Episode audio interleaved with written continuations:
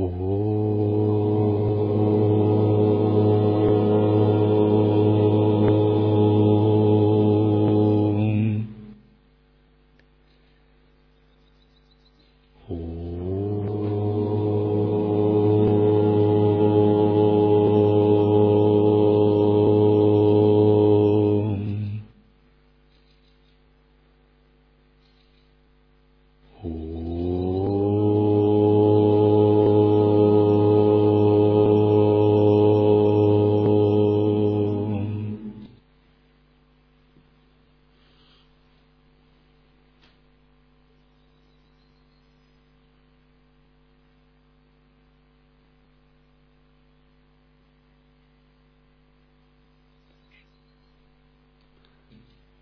Дата Даршанам.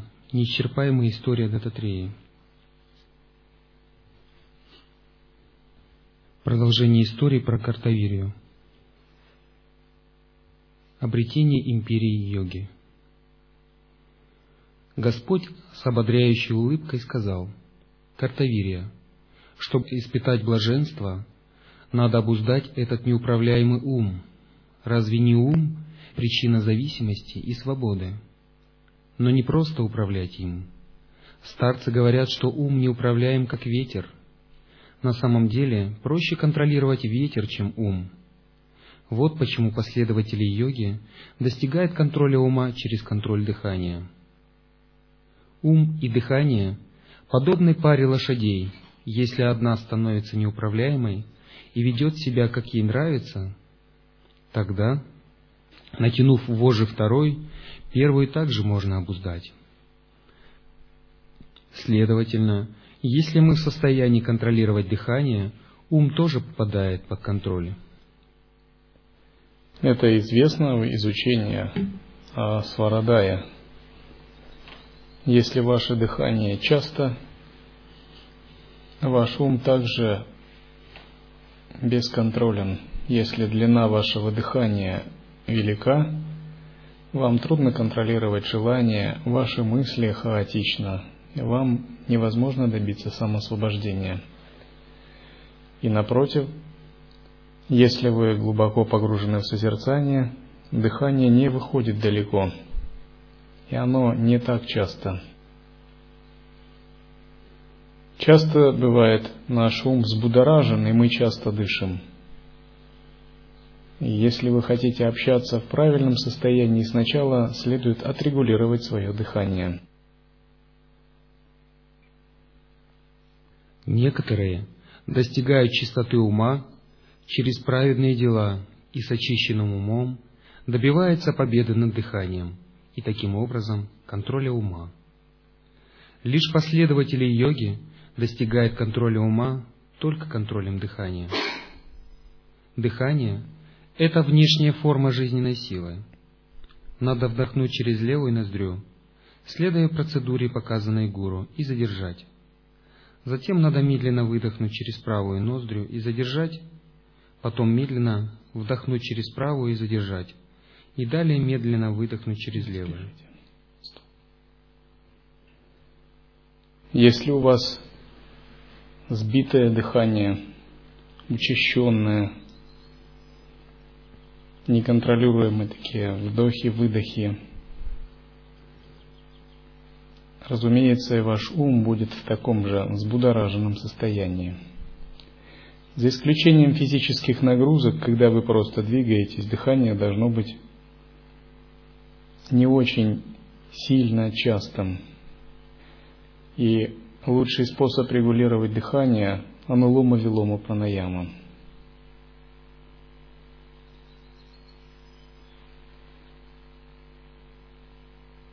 Вы можете регулировать тонкость дыхания и вызывать ощущение тонкой праны, если постоянно занимаетесь анулома-вилома пранаямой.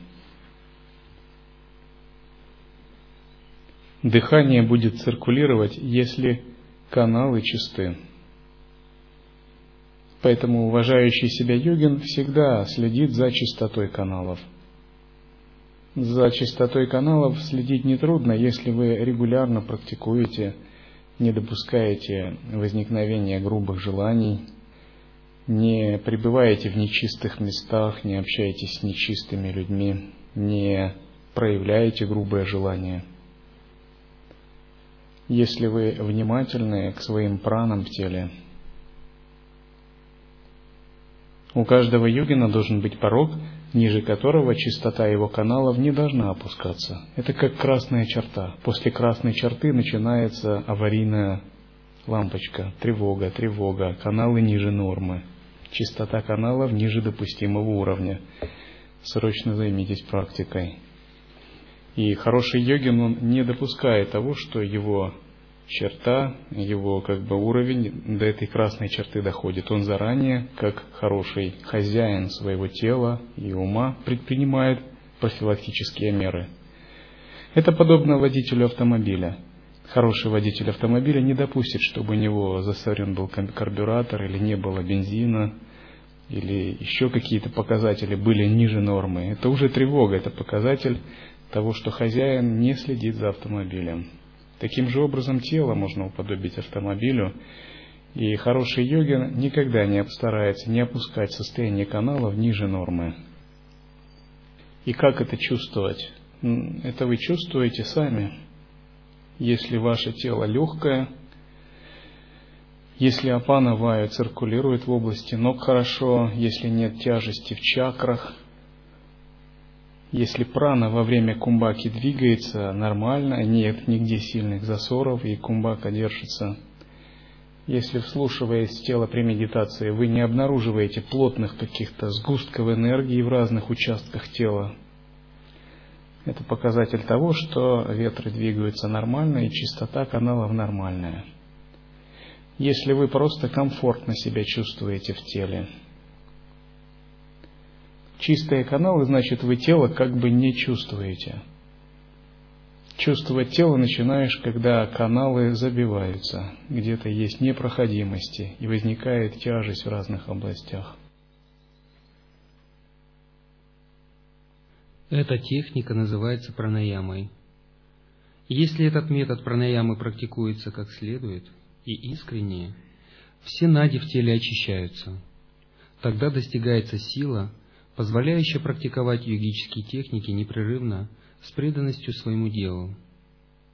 Эта пранаяма может выполняться вместе с мантрой и без мантры. Если вы хотите э, длительное время очищать каналы, то лучший способ для этого анулома вилома пранаяма. Вы можете слушать лекции или священные тексты, например, йога Васиштху, и упражняться в пранаямах. И так можно делать э, часами, когда у вас есть свободное время.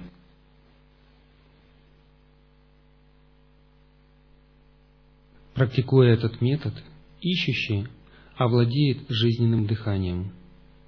Затем силой разума органы чувств должны быть отвлечены от объектов и слиты в уме. Это называется протехарой.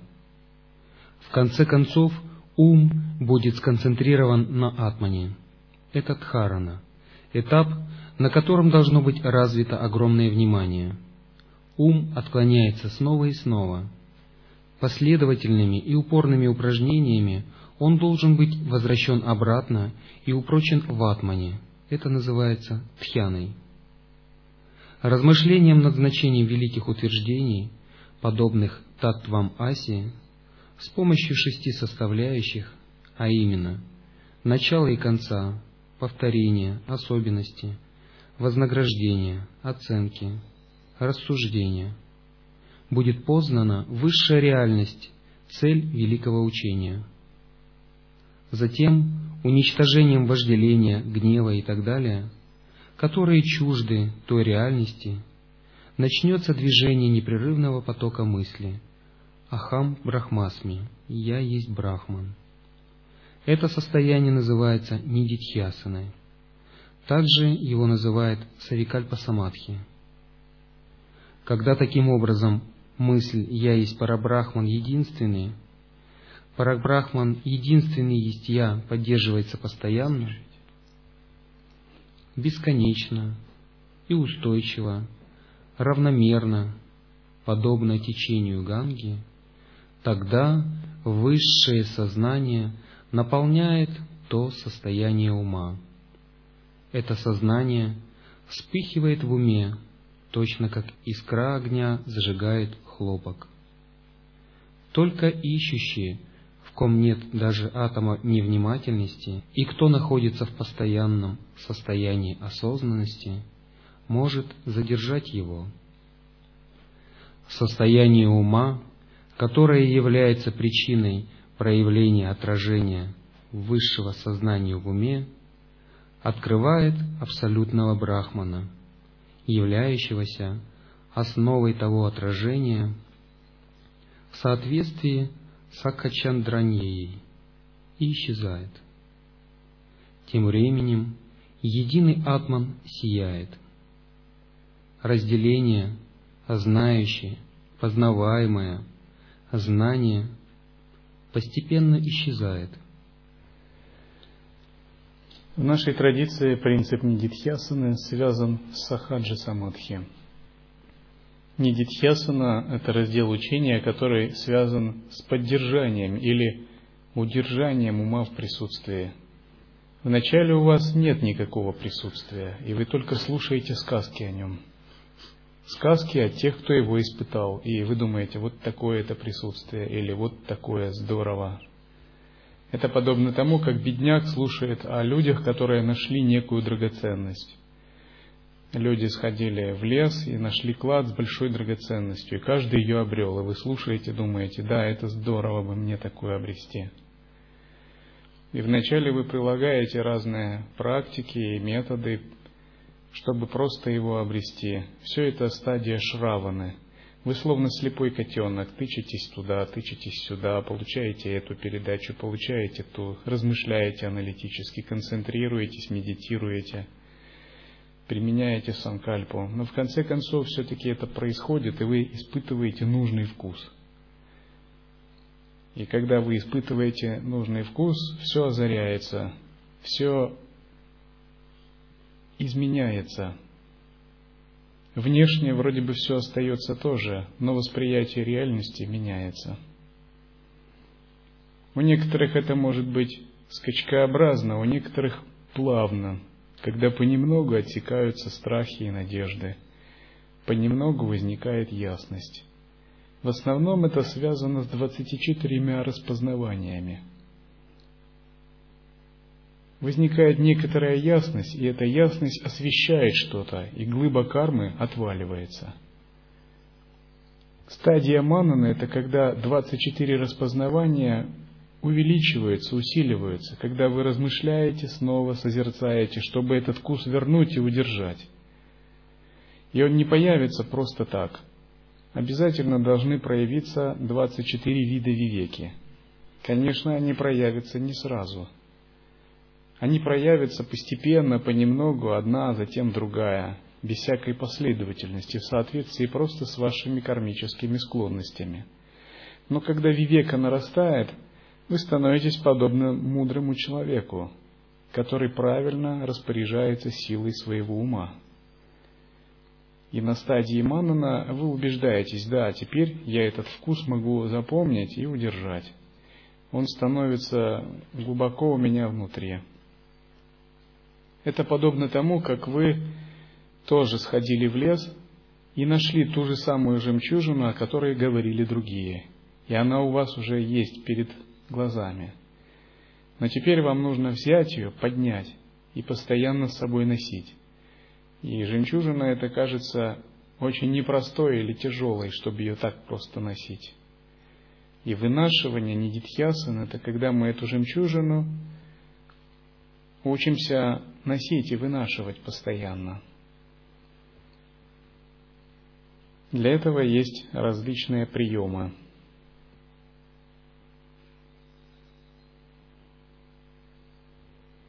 И когда мы ее постоянно вынашиваем, вивека нарастает. И рано или поздно 24 вида распознавания проявятся и устранят 16 узлов неведения. Это подобно тому, как солнце светит на лед. Под воздействием солнца рано или поздно лед тает и превращается в воду. Таким же образом, Солнце естественного состояния испускает лучи ясности, вивеку, и эти лучи ясности светят на наши самскары, васаны и кармы. И вначале кажется, что сколько оно не светит, это все бесполезно. Наши ограничения и тенденции ума настолько велики и глобальны, что нам кажется, что то солнце, что светит, очень маленькое. И мы можем чувствовать, что наш ум, как упрямая обезьяна, очень упрямая, и он все равно идет за своими тенденциями. Но здесь не следует ни расстраиваться, ни впадать в замешательство. Надо вообще, э, не забегая вперед, просто позволить этому солнцу светить, испуская лучи ясности – и ясность, она работает непрерывно. И со временем мы начнем видеть, что все-таки самскары, васаны и кармы, они поддаются и понемногу отступают.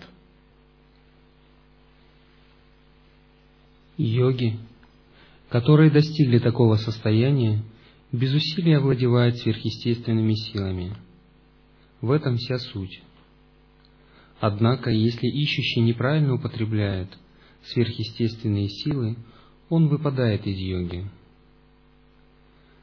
Вспомним теперь, с чего мы начали. Разве не с исследования высшего, после того, как установили, что и этот мир, и другой иллюзорны и непостоянны? Затем, если ищущий не осознает, что эти восемь сверхъестественных сил тоже являются приходящими и являются таким образом опасностью, и продолжит их использовать, что может последовать, кроме падения? Следовательно, йог в связи с этим должен развивать бдительность. Множество сверхъестественных сил, которые приходят со временем после того, как вы глубоко вынашиваете естественное состояние. Например, силы Земли, власть над духами Земли, способность призвать божество Земли – неуязвимость при воздействии земли, способность менять вес тела, сила воды, власть над духами воды, способность призвать божество воды, неуязвимость для воздействия воды. Сила над пятью элементами приходит тогда, когда вы учитесь вынашивать естественное состояние и объединяете его с пятью элементами. Хорошо объединяемый ум в присутствии божественной гордости во время Шамхави Мудры соответствующим элементом дарует ситхи этого элемента. Тому же есть проблема ума. Пока она существует, бдительность необходима. Когда ум становится беспокойным и мечется из стороны в сторону, он должен быть взят под контроль. С другой стороны, и если он расслабляется и впадает в сон, его надо пробудить. Свободное от возбуждения и разложения состояние ума, в котором он пребывает неизменно, называется состоянием кашаяпаква. Это истинная уравновешенность. Когда она достигнута, йог становится способным, подобен огню в безветренном месте – Триад больше не существует, нет движения, нет удовлетворения блаженством, узел эго разрезан. Все сомнения, такие как несовместимость и противоречивость, разбиты в дребезги. Исключая прарабха карму, все другие кармы будут уничтожены. У обычных людей есть санчита карма, прарабха карма и агами карма – у практиков, которые продвинулись, есть сачита карма, прарабдха карма, агами кармы почти нет, поскольку их действия самоосвобождаются. Они настолько сознательны, чтобы больше не создавать новых отпечатков, совершая многочисленные действия. Почему?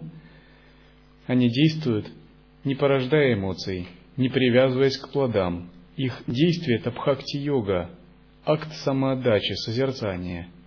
Их движения объединены с присутствием, ни надежды у них нет, ни страха. Сами они вроде бы внешне действуют, а в душе это как игра. Принцип созерцательного недеяния распространен на все действия. Когда так человек может действовать, нет привязанности к действию, развлечения. Агами карма не творится, но есть два вида кармы – прарабдха и санчита карма. У йогов еще более продвинутого уровня санчита карма исчерпывается, остается только прарабдха, связанная с физическим телом. Санчита карма лежит глубже, это наши корни и наше прошлое – ее сложнее освободить, чем агами карму. Агами карму легко освободить, достаточно быть внимательным и осознанным. Если ум не окрашивается, то любое действие перестает быть действием.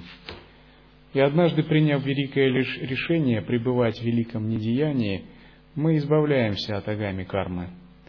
Но санчиты кармы нелегко очистить, она очень глубоко лежит – нужно более глубокое присутствие, которое бы проникло в прошлое.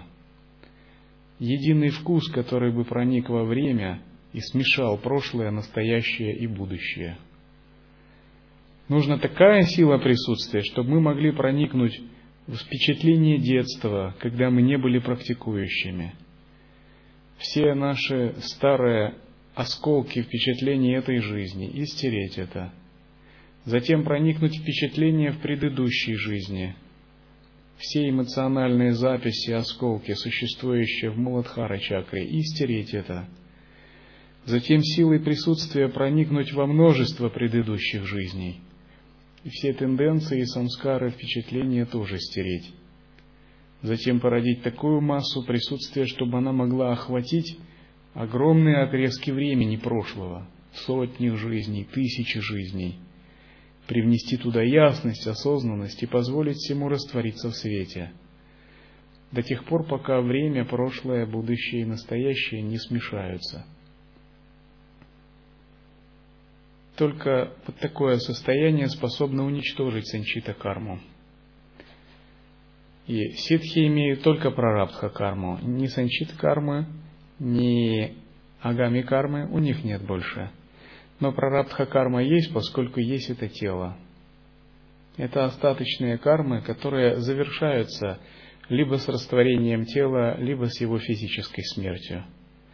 Растворяются элементы тела, или наступает его физическая смерть, или оно самосвобождается, как радужное тело в чистые пять элементов, и прарабдха карма, как пузырь на воде, естественно, сама исчезает.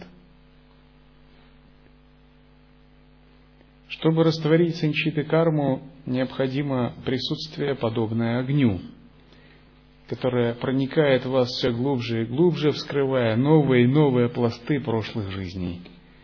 И в этот период йогин делает большие открытия. Каждый день для него как большое переживание, целый пласт жизни. Например, он спал и в течение ночи прожил свою прошлую жизнь. И эта прошлая жизнь, все ее самскары были выжжены огнем естественного состояния. И это происходит долго и много, и спонтанно. Когда он познает нереальность прошлых жизней, нереальность будущих жизней тоже не может больше с ним произойти. Его ум в любой момент может сформировать не завися от самскар, любой тоннель реальности, как в прошлом, так и в будущем. Он будет оставаться в состоянии брахмана. Он освобожден при жизни. Он император йоги. Арджуна, из любви к тебе я преподал тебе эту сокровеннейшую йогу.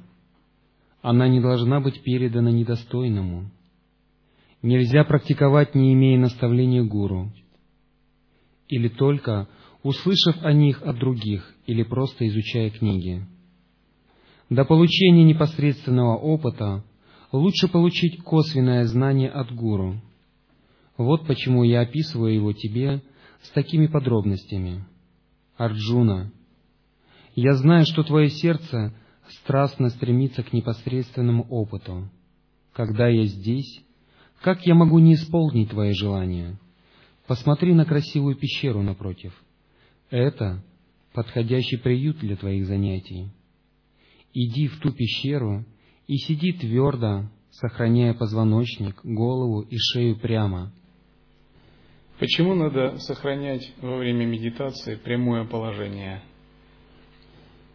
В этом положении ветры могут наполнить центральный канал. А если медитировать с кривой спиной, можно заработать дисбаланс ветра, нездоровье. В Шамхаве Мудре есть особые практики, когда учителя тренируют своих учеников сохранять неподвижность тела и прямое положение. Делается это так. Натягивается тонкая веревочка так, чтобы она была рядом с головой. На нее вешается колокольчик. Позади головы натягивается вторая веревочка, почти касаясь головы. На нее вешается второй колокольчик – Пять учеников или больше, семь, садятся в один ряд между двумя веревочками, спереди и сзади, два колокольчика. И понятно, если кто-то двигается, колокольчик звенит. Более того, они еще больше тренировали учеников. В Шамхаве Мудре надо сидеть ведь с открытыми глазами и желательно не мигать. Тогда порошок кумкумы на века, и если не мигал человек, то порошок не остается, не рассыпается. А если мигал, то нижнее веко тоже пачкается. И вот здесь видно, и наставнику это видно. Вы должны знать, насколько велики требования в тренировке Шамхави мудры. Но когда вы хорошо сидите в Шамхаве мудре, не шевелясь прямой спиной, ветры в сушумну поступают, и ум по-настоящему распахивается. А затем вам надо просто встать и перенести это состояние в повседневность. То есть ходить очень аккуратно, плавно, как кошка, так как я объясняю. Иногда человек может ходить э, так очень порывисто, его движения такие дерганные, как будто он идет, а его реальность загружается с какими-то... У него графика плохая, как в компьютере. Когда графика плохая, там дергается реальность. И он тоже так идет как-то так быстро, порывисто. А йогин так не должен ходить. Йогин должен ходить аккуратно, так плавно, как крадущийся охотник или как кошка крадется за птичкой. То есть задняя нога чуть-чуть сгибается при ходьбе в созерцании, стопы касаются земли полностью, как бы винчивается, заземление происходит. И в теле нет ни одного резкого движения. И если есть такая плавность, то ветры тоже плавно двигаются – и на ум не оказывается сильного сбивающего влияния. И тогда Шамхави мудро переносится в процессы жизни. Размышляй над истинным путем йоги, показанным мною. В короткое время ты таким образом достигнешь самадхи и высшего осознания. Сказав так, Господь положил свою правую руку которая изливает нектар блаженства на голову Картавирия Арджуны. С возгласом Картавирия обнял стопы Господа и с его разрешения вошел в пещеру и начал выполнять упражнения, преподанные им.